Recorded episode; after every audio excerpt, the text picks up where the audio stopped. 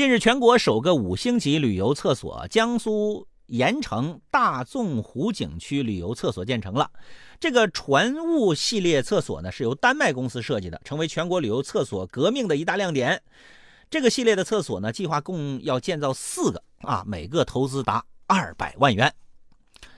这人有三急呀，厕所第一是吧？公厕是基本公共服务设施之一，对维护景区环境卫生、保障游客身体健康、提升景区文明形象，它具有着十分重要的作用。由此可见呢，建不建公厕，建什么样的公厕，涉及到公众的切身利益，拷问着管理部门的履职和担当。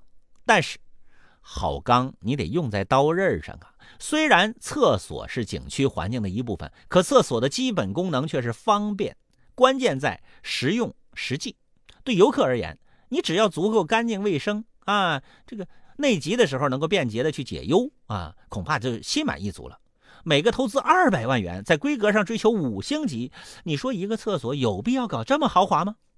在景区建设上，该花的钱自然不能省，但是如何花钱却是一门高深的艺术。现阶段，我国还没有富到流油，许多民生工程还亟待投入。七千多万贫困人口需要扶贫，任何人都没有丝毫奢侈享乐的资本。